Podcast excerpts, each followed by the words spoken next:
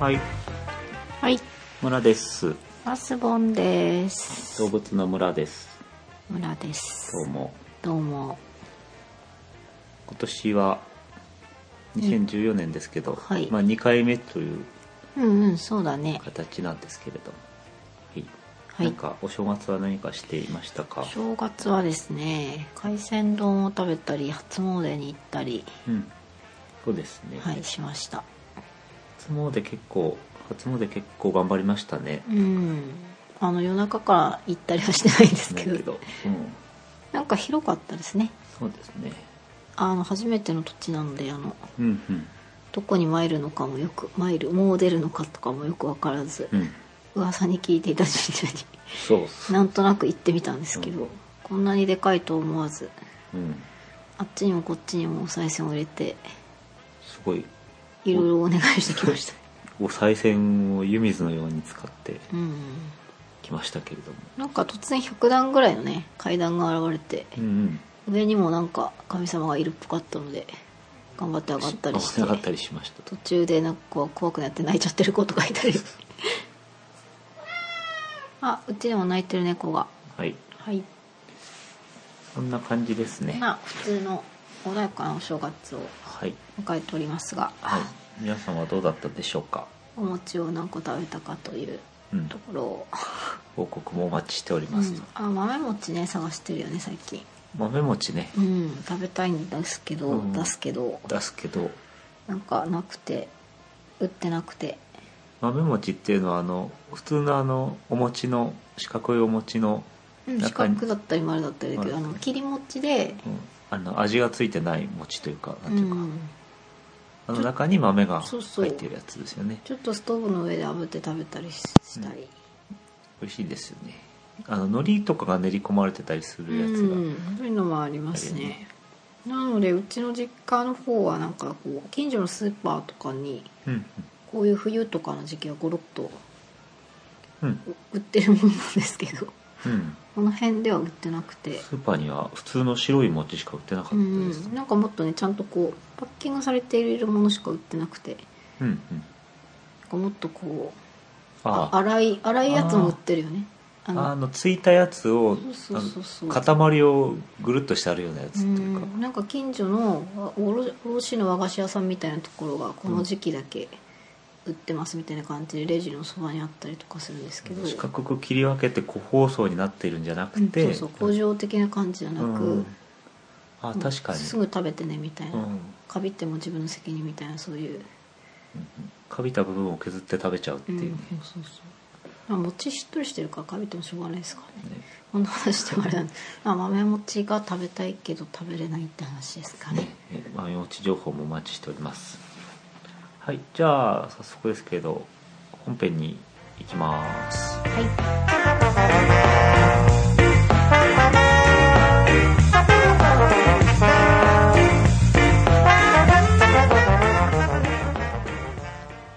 はいはいあ村ですアマスボンですあとビビ猫が膝にいて豆大福のような形状をはいしてますはいあのそういえばうん動物の村は、あ行の動物から順番に動物に関する情報をお届けしているポッドキャストです、うん今回ははいという説明をトンとしてなかったなと思いました、 そうですねはい、動物のやつです動物の雑学のやつですはいもっさりと体温低めでお届けしておりますはいはいで今回は、えー作業の動物ということなんですけど、はいえー今回はサラブレッドを取り上げようと思っておりますおー馬やね馬やねえあのちょうど今年は馬年ということであと作業ちょうど来ましたんでね、うんうんうんはいサラブレッドってうんうん馬なの馬の種類種類あの牛で言ったらホルスタインみたいなまあまあそういうことですねそういうことああ犬で言ったら柴犬みたいな、なんか犬とかなんかちょっとまたちょっ といろいろあるから、うん、犬には触れないことにして そういうことにしてまあ、はいその種類ですね、 はいじゃあお願いします例えば馬の場合はあとほら、えー、万栄競馬とかねで使うようあなーでっかい馬とかいますよ何ねでしたっけあの北海道の方のがっしりとした馬ってなんて言うんでしたっけだから万栄馬って言うんですけど えそうなの、うんもっとなんか別ないいことないえないかなどさんことどかさんことか、うんああどさんことかなんだろうちょっと見てみようかなどさんこどさんこどさんこってど何さんこって北海道の人って意味じゃないの北あ海道北海道産のって意味馬ああ北海道産の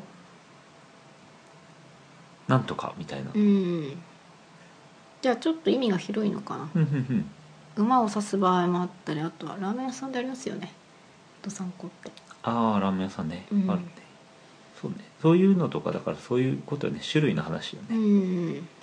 あの例えばあの例えばなん例えば例えばあの政治の世界でえサラブレッドとかって言われたりして、ううんんうんなんか歌舞伎界のとかねから歌舞伎界のとかそういうなんスかケート界のとかね、血統みたいなうんうん、ものをこうなんとか一家のそうそう御曹司みたいうなんね、意識している時もあるんですけどそれもそのはずで、うんサラブレッドっていうのはあのスサラスローっていうのかな THOROUGH うんスローススロースルーススルーっていう、まあ、徹底的にとかいう意味合いいプラス血液っていうかあの血統っていう意味合いのブレッド,、ブレッド、うんあそこは本当に血なんだ、うんうんあのそれでサラブレッドと、ままあ、徹底的に、まあえー品種改良されて血統がしっかりしているという意味のえー言葉であります何に向けて品種改良これはあのスポーツに向けてあー品種改良されたということでありますつまり今は競馬的な今は競馬なわあけですね、あの農業用とかじゃないのねうんそうだね、ええまあ、今回はあの競馬のね話出ましたけど JRA のサイトなんかはあの参照にさせていただいたりしました、うんうんうん普通の競馬はサラブレッドしかいないということああそうなんだ、で,、でさっき言ったその万栄競馬はそういう万栄競馬の馬また別なんだまた別の種類がでまだアラビアのアラブアラブの種類馬があるらしくへて、ーまあ、あっちの方はそういう種類のうんう競馬ん、、結局同じ種類の馬同士であの行ってると、うんうんうんうん、だから日本の競馬はサラブレッドという種類の馬同近士いなの対決になっております、他のは出ちゃダメなのででもああそれは分からない出ちゃダメなんじゃないかなうーん出ても遅いのかもしれないねああはいはいえーまあさっきの話ですけどその強く速い馬の血を残してさらに強く速い馬をどんどん作り出そうという目的でうんうん品種改良されたということです、うんうん歴史的には17世紀の初め頃うんイギリス人が東洋種東洋の種類の馬をイギリスの馬に配合させたというところから始まっているおーイギリス発祥ということですね、うんううんんだから300年とかそれ以上の歴史がうんうんなるほどじゃあもはういそんな前からこう掛け合わせというかうんうんあのそうそう走るのが速いお父さん馬となんたらをみたいな気持ちでみんなやってきてるんだそうそうそうそうなんですね、はいここ結構歴史は古いと古いとはいはいちょっと待ってなんか今ちょっと調べてますけれども、うんあの馬って独特のなんか言葉があってそのメスの馬は、ね、メス馬っては言わあないで、ねなん、か牝馬とか牝馬って言いますよねオスの場合はなんかね何て読むのかなと思って今調べたんですよああお馬っていうもそうですねえー、牝馬と大馬うんだそうでどすっちが早いとかあんのどっちが早いとかあんまりないんじゃないかうな、うんん、その競馬でもメスが勝ったりオスが勝ったりしているよね、うんうんうんうんじゃあ体格差とかがすごいあれであるわけではないんだオスの方が2倍でとかではないんだうへんえあのちなみに私は競馬は全然やらないのでよくわからない、私もやらないので全然よくわからない詳しい人がいらっしゃゃったらちょっと教えてくださいっていう感じですかねでつまりそのサラブレッドには300年以上もの歴史がありまして、うでんそのまあ、えーすごくその血統書っていうのは大事にされててこの馬は誰と誰の子供ででさらにその親は誰と誰の子供でっていうのはどんどんどんどん遡ることができあ家系図るをすごい延々と遡れんだ、うんうん、ということでそれがまあ日本の馬が日本だけであの掛け合わされてるわけじゃないから、うん世界いろんなところにいろんなネットワーク血の血液の血統のネットワークが出来上がってると、へえじゃあ何かの大会とかで優勝した馬なんかはうん引退してじゃあどうなるかみたいな時に奪い合いみたいにうん、世界の富豪から、そ世うね界の富豪かどうかわかんないけど、欲しい人たちの間でうんうん俺のだ俺のだみたいに ななるんじゃないかという予想そう引退した馬は結局オスだったらその種馬になるとういう、んね、メスだったらその子供を産む方のうんうん馬になりますけどもオスはねでもあの種付けは別に1回しかできないわけじゃないからうんいいんだけど、うんメスはどうしても1年に1回しか子供を産めない、うんうんまあ、そういうあの何違いはありますよね、うんだからどどっちが大事というかどっちがえ手間手間、まあその価値があるかというか時間というかね、うん、うん、へえ、うんだそうですはいそうなんですねさてどこまで行きましたかね遡れるとううんうんちの猫なんかは全然遡れないんですけどそうです血ね統なんかがちょっと不明な猫ですがはい豆大福がね先祖はね先祖豆大福このしょう色もないとしてとはねこうな まあしょう もないさてじゃああはのいその前、えー血統の話が後半いっぱい出てくるんですけどその前に、まあ、どんな形なのかとか大きさはどうなのかっていうのを確認しておきますけれうんどうも、んだいたいこのサラブレッドっていうのは、うんえー肩までの高さがうん160から170センチぐらいえー、私の頭よりはるかに上なんですけど、そこからさらに首があるということですようね、んどうしよう体重が400から500キロが標準的、うんおー負けるねだからすごく大きいですよね、うん大型化してきてんですかね昔よりかね昔よりは大型化してきてるとでまたあの足が長かったりこう筋肉はこう走るのにどんどんこう改良されてね、強くなってきておりますうんはいえーまあ、ただあのなんていうのかな、えー走るのは速いんだけれども怪我をしやすかったり、あうあん、音とか光に弱いとかあの肉体的精神的にデリケートうんうんというのがあの特徴だそうです、うんうんで毛の色はいろいろあるよという、なんか茶色っぽいのとか黒いのとかねうんうんなんか白ねもあるかな足毛とかねく栗毛とかうんいろいろあります、ちなみにあの大きさで言うとさっき言ったバンエーバっていうのはやっぱすごくでかくてうん肩までがまあ1 8 0センチぐらいあるえ大きいさらに体重は1トンを超えるものもいるっていうので、もうなんか車のようですねよもくうわかすんないごでいすけうんでかいということですあと小さいのはねポニーみたいなのもいますどうけど、んうんそれはぐんと小さくなるけど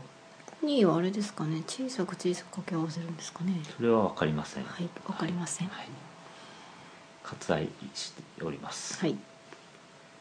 その、えー500キロぐらいの500キロぐらいのサラブレッドっていうのが競争時にはだいたい50キロの速さごめんなさい50キロぐらいの重さを背負ってつあまり人間とかね、人そのうんうんバうん騎手さんグ、うん、を背負って、えー60から70キロメートルパーアワーで走ることができおるおこれがまあ数分間継続して走り続けるっていうのーが、うんまあ競馬なんです競け馬どなんですけど、うん、そのスピードでずっと走るそうです、んそんな感じです、うんうん競馬見たことないからねすごい実際見たことないね人事みたいに喋ってるけどうんね、まあ完全人事ですけどねあの生で見るとすごくこう面白いっていうか、うんうなんんか感動するって言いますけどねう、ちの父が一時期競馬行ってたんですけどよくはいなんか馬の写真を一生懸命と撮ってて綺麗なんだかっこいいんだああはあはちょっとなんか金銭的なあれとかどうなってるかわかんないですけど、まあ、なんかあの寒い時はお馬さんから湯気がうんうんうみんたいな、湯気って何とか思うんですけどおなんかかっこいい息が白いみたいな、ーなるほどなるほどまあ、躍動感を感じるんではないでしょうかうんうん確かにねはいなんかそのあと美しいですうね、ん言いますね写真とか見てもそうだなと思うけれどもね、毛並みとかね、うんうん、最大のその美術品とか芸術品だというような言われ方をすることもあるとうんいうことなんですね。はい、でということで血糖の話をどんどんしていきますけれど、はいえ血糖症と三大始祖と呼ばれている3頭の馬がいるおというこれ話はうん馬界の神的な神がいるわけですね。神の馬さてうん1791年以来はいサラブレッドには厳格な血糖登録が行われており、うん一頭一頭に必ず血糖書が存在していますうんで原則として両親がサラブレッドでなければサラブレッドとは認められない、ああなるほどなるほど、うハーフとかはありえないんだうん、ありえるけどサラブレッドっては言われないんだ言われないと、うんまあ、あの原則そうなんだけど、うんサラブレッド系種っていう、まあ、言われ方するちょっと厳密にはサラブレッドと違うものにうん8代連続サラブレッドを掛け合わせたら、うんもうサラブレッドと認められる場合があるというのあーはまあ、そういうことももああるるんがですけど認められるまですごくそれはね8台掛け合わされるわけだからうんうんうんもう私が生きてる間にはどうにもならないみたいでそれがねそういうわけでもないあねれそうなの人あどのくらいだかちょっと分かんないけど人と比べたら全然回回な転というかあそっね、かうん、何年で子供を産めるようになるかみたいなもの人間のサイクルと違いますもんねそうですねうんちょっと調べてますあの子供を産むのは1年なんですけど、うんその寿命がねそんなに長くないです60年なんて生きないから確か20年が関の山じゃなかったかなううんん、20歳だとまあ高齢とうんじゃあまあ猫ぐらいかまあそっかね、うんそうすると人間よりやっぱりあの8台掛け合わせてって言ったら早くなりまうすよね、んさてだってなもんでその、きゅえー1791年以来はもう家系図が出来上がっているので、うんどんどん上に登っていることができるんですうんうのん登っていくことができるんですけど、うんえー父親を基準に、えーまとめてった家系図っていうのが、あるんだそれぞうれん、父親の父親は誰かっていうのをどんどん遡っていきます、それが、まあえーそういうあのたどり方をサイアーラインっていうそうなんですけど、うんうんまたはメールラインといって、うんまた母親を基準にしていくっていうのはまた別にあるんだけどうも、んうんうんでこの父親を基準に考えていくと、うん父親の父親の父親っていうのはこうなんかまとめていくのが簡単だそうで、うんうん、あのなんていうの処理していくというかこうグループ分けしていくのがすごい楽なんだそうですね、うん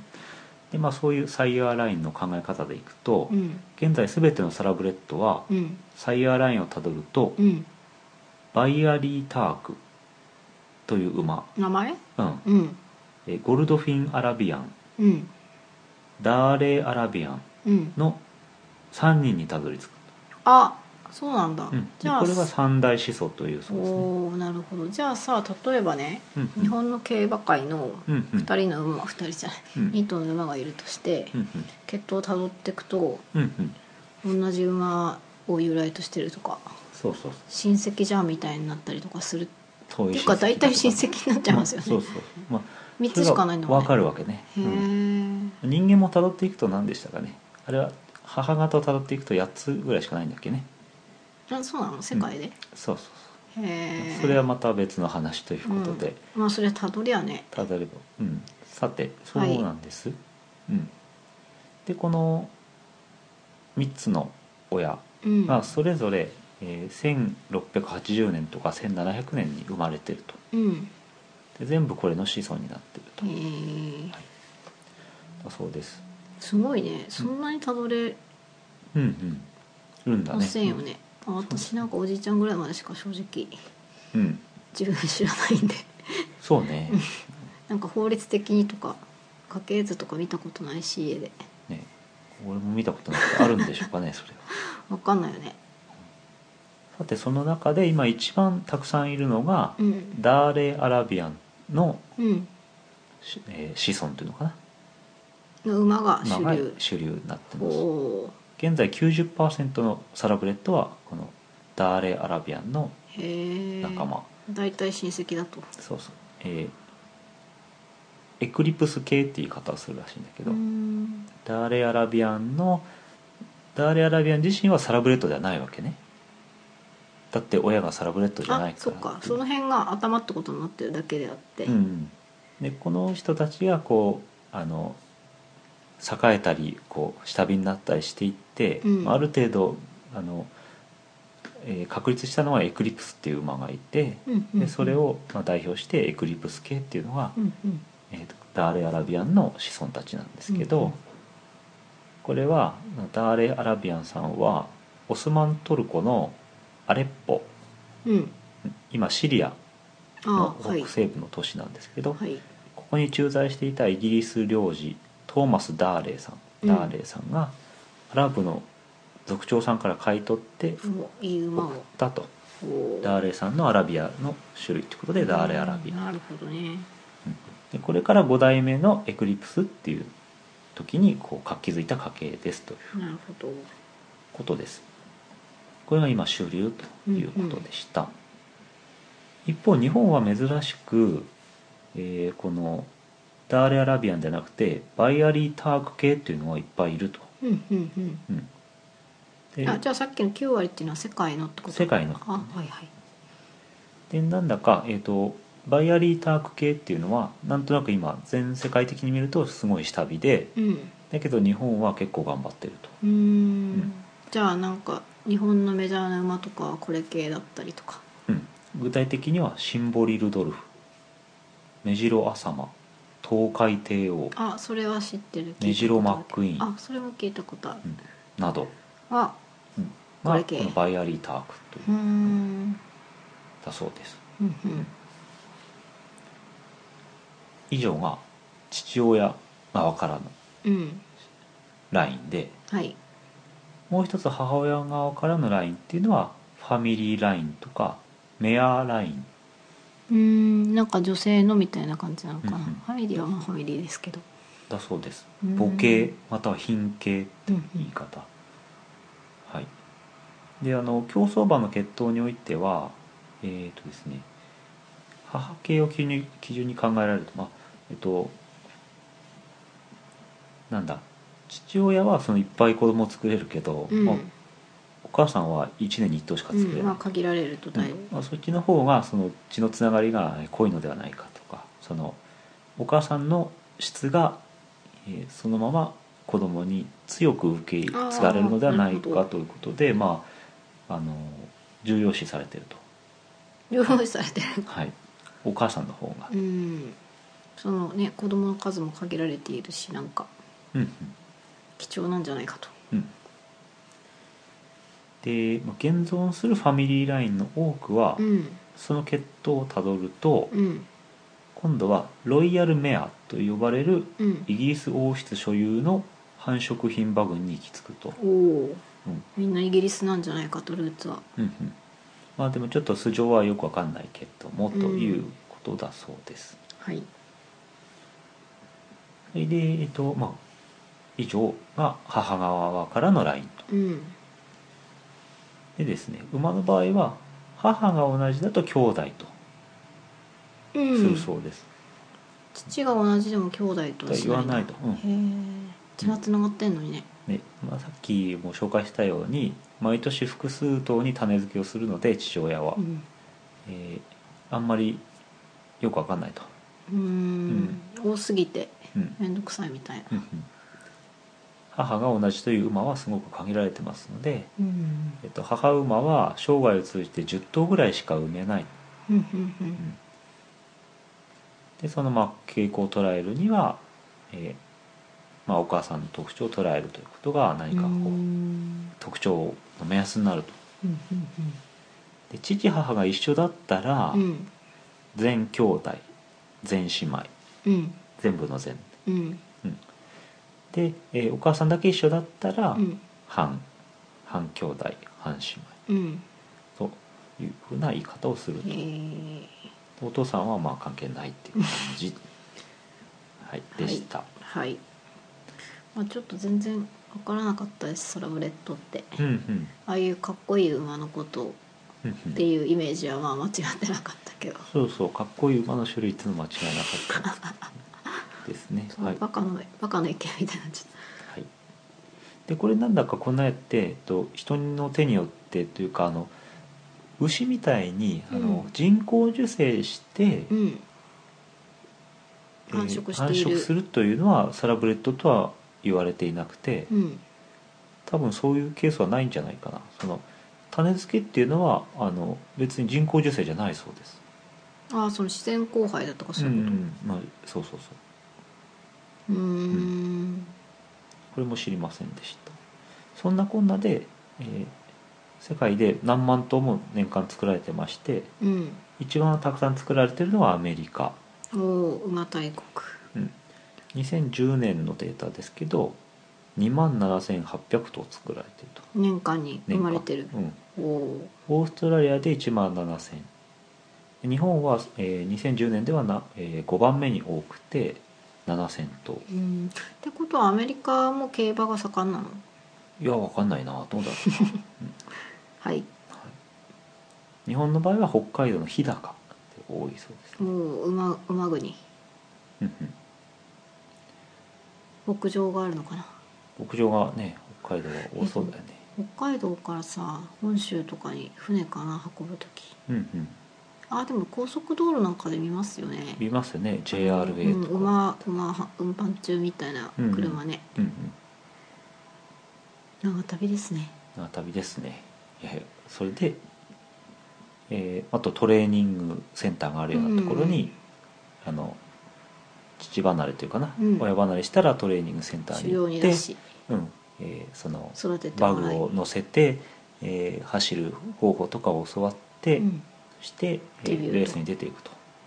いうことです。なるほどはい、うんそんなのがさ、えーサラブレッドでしたけどもはい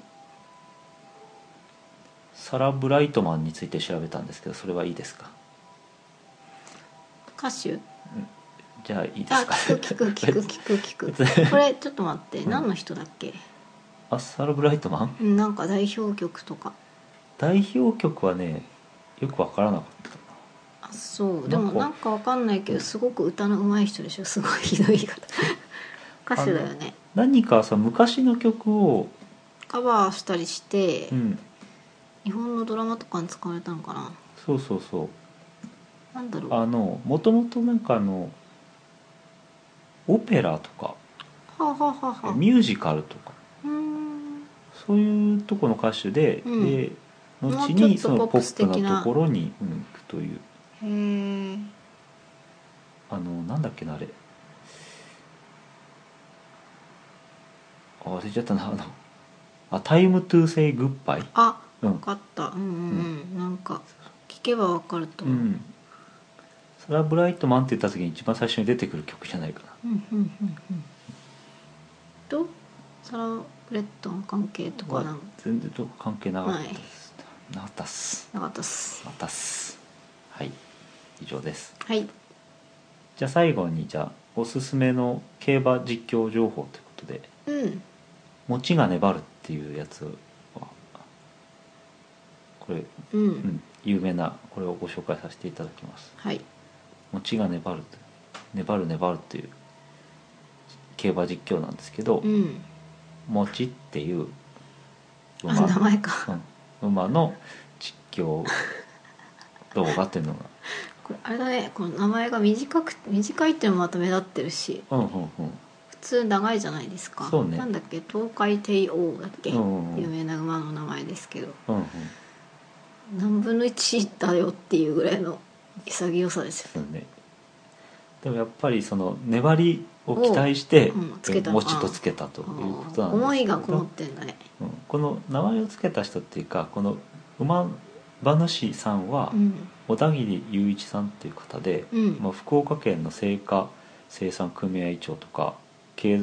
経営学研究所代表エール株式会社代表とか、うんなんか実業家なんですね、うんうん、東京都生まれのうんでこの人をまあいっぱい持ってましてう、んでこの餅の他に、あ馬うんうんこの人はすごい面白い名前を付けることで有名で、うん例えば「笑顔を見せて誰の」でこの「笑顔を見せて」の特筆すべきは「うん笑顔を」の「お」っていうのつなぎの「お」なんだけども、うんつなぎの「お」をうん初めて、うんえー名前に入ってる馬となるほどなるほど今まで誰も入れようとは思って思った文章だからねこれ名前っていうそうね、うん、その他、うん俺は待ってるぜああ嫌だ嫌だえなんだろう 負けんのが嫌なのかな忘れない でおじさんおじさんえなんで2回おじさんおじさんはねなんか結構実況とか面白そうだなとう思います、んなんか突然呼びかけが入る感うじん「I like 演歌」「喜びの財布」は「ああっぱれあっぱれう」ん「メロンパン」うん「どんぐり」うん「謎あだんだん餅に近づいてきたね」おうちに近づいてきたということでどんぐりってなんだろうねどんぐりうん思い込められた思いがちょっと分かんないっていうかメロンパンとかもねう好ん好きなのかなきなのかななんか孫とかに適当につけさせたんじゃないかなええメロンパンとか言ってちょっとこあうでね餅というで餅っていう、まあうん餅の実況をぜひご覧くださいということでうん何かあのいろんなのがあるんだけどあの YouTube などでうもんちょっとなんかハッときます、待ってきますはいはいそん餅な感じですか餅いいねうん、白いのあわかんない見見なかった よく気にして見なかった餅白いのかななんか真っ黒とかだったらちょっと違う気がするねここまで言っといてなんですけど、うんうんうん、そうですねあ餅っていうのは馬の名前です馬の名前なんですけど別何回も言にう白くはないですよねうーん、うんまあいっか餅競走馬データベースっていうのがありますねなんか面白いものがあるなっていうあ白くないうん、そうだねちょっと黒っぽいですね白くありませんでしたうん白くありませんでした なんでしょう血統がちゃんと書いてある、おお、うん、スター・オプコージンとイートン・カラーの子供が餅まあ、うん、そうですねお餅みたいおですね全然名前はあれだねあのなんかそういううん米系だとかはないんだねああ親がなんか米系だとかは、そうそうなんかそういうのあるかなと思ってあのうんうん親の名前を半分ずつ取ってとかうんうんあやかってとか強かったお父さんの名前をとかさあ書いてある書いてあるえっ、と青青鹿毛